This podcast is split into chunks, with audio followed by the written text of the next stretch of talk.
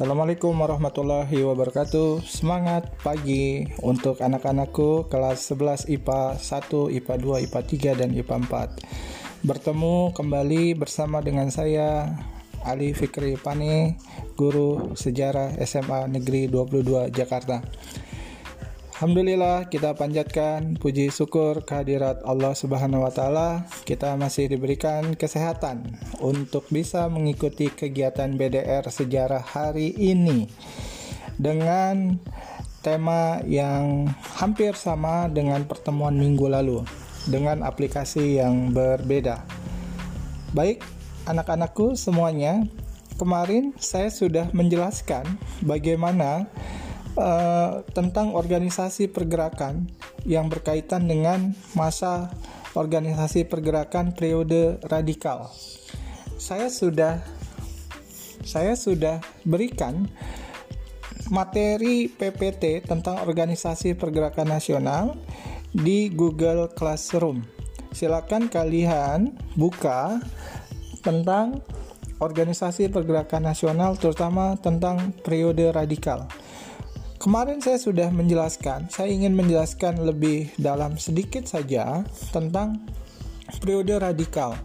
Kemarin saya sudah menjelaskan bagaimana periode radikal itu bisa muncul dan apa ciri-ciri dari organisasi dari organisasi yang muncul pada masa periode radikal adalah organisasi ini bersikap non kooperatif ya artinya tidak mau bekerja sama dengan pemerintah kolonial Belanda dan dengan tegas menuntut kemerdekaan.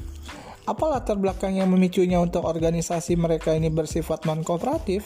Nah, kemarin saya belum belum menjelaskan nih secara gamblang. Nah, apa? Yang pertama tentang pengaruh doktrin Wilson.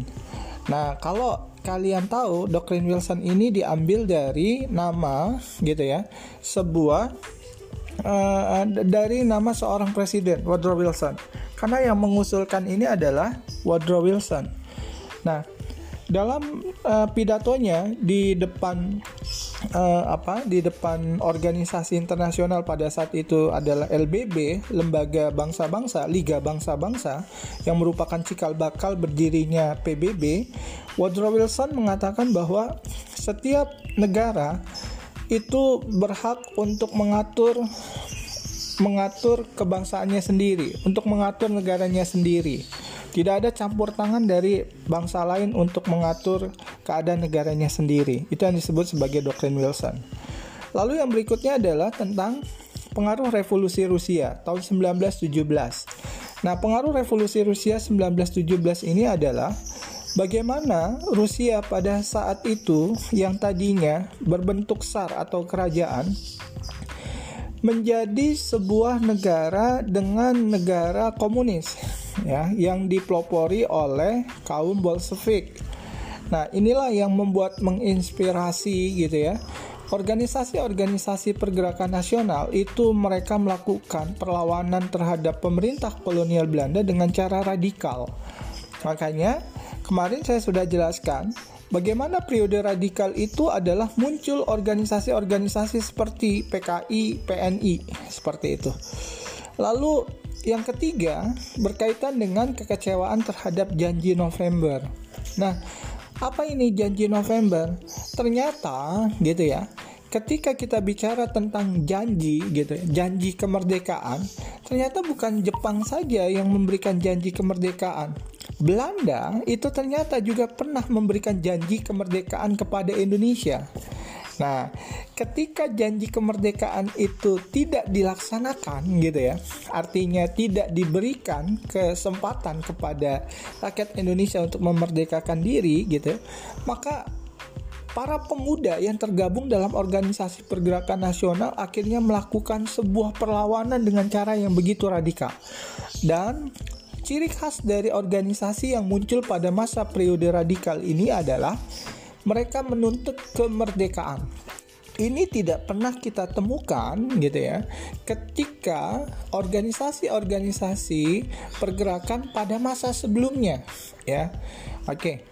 Mungkin uh, tentang periode radikal. Kemarin saya sudah menjelaskan. Nah, Bagaimana berikutnya tentang uh, ini periode bertahan atau yang disebut juga dengan periode uh, moderat gitu ya. Nah, periode moderat ini adalah di mana gerakan nasionalisme ini berupaya untuk lebih moderat dan menahan diri. Moderat itu artinya mau bekerja sama. Duh, tadinya kenapa bisa yang tadinya organisasi pergerakannya itu bersifat radikal, ingin melakukan perlawanan, ingin memberikan meminta kemerdekaan kepada Indonesia, tetapi cenderung ini menurun. Cenderung ini ada sesuatu yang eh, yang yang terjadi gitu ya. Nah, apa faktor-faktor yang menyebabkan organisasi pergerakan nasional akhirnya mengambil sikap moderat atau bersikap lunak terhadap pemerintah kolonial Belanda? Nah, yang pertama adalah tindakan keras dari pemerintah kolonial Belanda terhadap tokoh-tokoh PNI. Nah, siapa saja tokoh PNI? Tokoh PNI-nya itu adalah Soekarno. Ya, Soekarno ditangkepin. Soekarno ditangkap. Lalu yang kedua adalah krisis ekonomi dunia sejak tahun 1929. Karena pemerintah kolonial menganggap organisasi pergerakan yang bersifat radikal itu dapat mengganggu upaya pemulihan ekonomi. Lalu, yang ketiga, alasannya gubernur jenderal pada masa itu yang terdiri dari tahun 1931 sampai dengan 1936 yaitu gubernur jenderal De Jonge itu bersikap konservatif dan reaksioner. Artinya reaksioner adalah tidak segan-segan untuk melakukan tindakan tegas terhadap tokoh-tokoh yang melakukan perlawanan terhadap Belanda. Nah, itu yang bisa saya sampaikan kenapa bisa muncul periode bertahan ini. Silakan kalau kalian bisa lihat di slide yang ke-18 kayak gitu ya. Di situ ada tertulis periode bertahan, lalu perjuangan melalui Volkskrad, Dewan Rakyat, dan munculnya organisasi pada periode bertahan. Nah, saya ingin menjelaskan bagaimana tentang organisasi pergerakan nasional yang muncul sebelum saya menjelaskan tentang Volkskrad. Nanti saya akan pak saya akan jelaskan periode Volkskrad, tapi saya akan menjelaskan bagaimana tentang periode pada masa uh, bertahan ini yang dikenal dengan taman siswa. Taman siswa ini gitu ya. Ini adalah organisasi yang dibuat oleh Ki Hajar Dewan Toro. Nah, dari Ki Hajar Dewan Toro ini kalau kalian pernah mendengar slogan, mungkin slogan ini begitu familiar di mata kalian, di telinga kalian. Mohon maaf. Ing tulodo, ing madyo mangun dan tut uri handayani. Tahukah kalian bahwa slogan ini diperkenalkan oleh Suwardi Suryaningrat atau yang dikenal dengan Ki Hajar Dewantoro.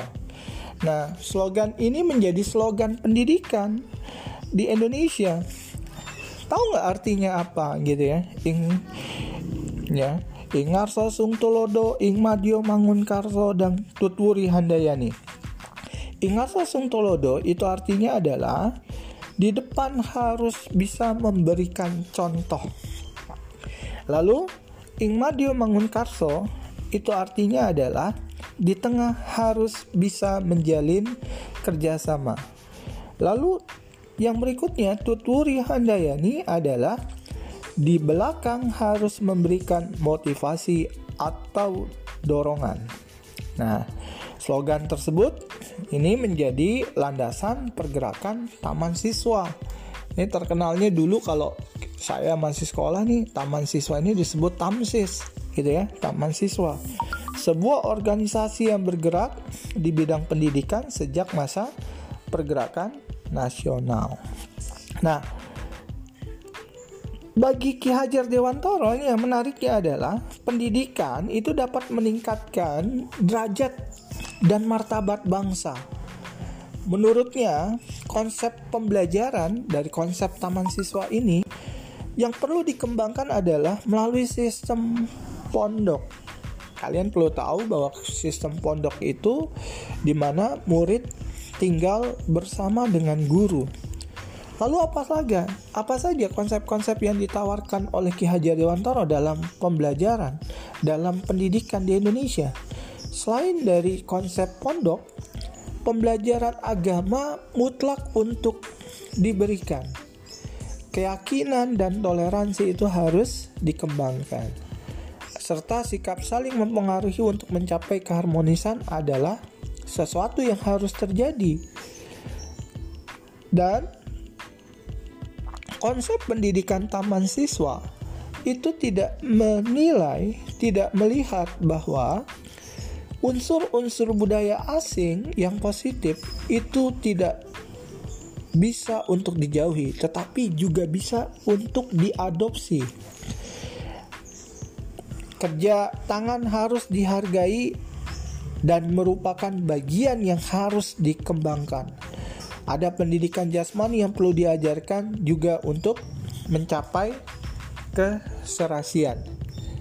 Mungkin ini saja podcast dari saya untuk selanjutnya saya akan menjelaskan tentang Volkskrad Parindra Gabungan Politik Indonesia dalam segmen yang berikutnya.